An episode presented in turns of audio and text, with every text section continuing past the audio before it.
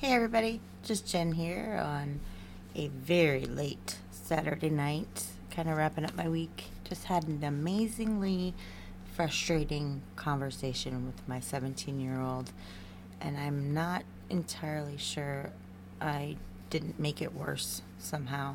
She's just dealing with a lot of emotion, and you know, I'm a fixer at heart. I like to fix the things and the people, I like to make them happy. I don't want anybody to be sad, and I cannot fix this one. And, it, you know, maybe that's just not my job, but I'm the mom.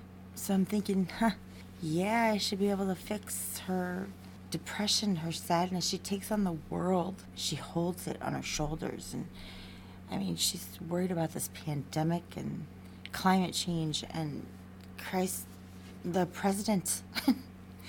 this is coming from a girl at what was she, eight years old, who came downstairs in the middle of the night, worried that the world was going to end on December 21st, like the Mayans had predicted. Thank you, Mayans.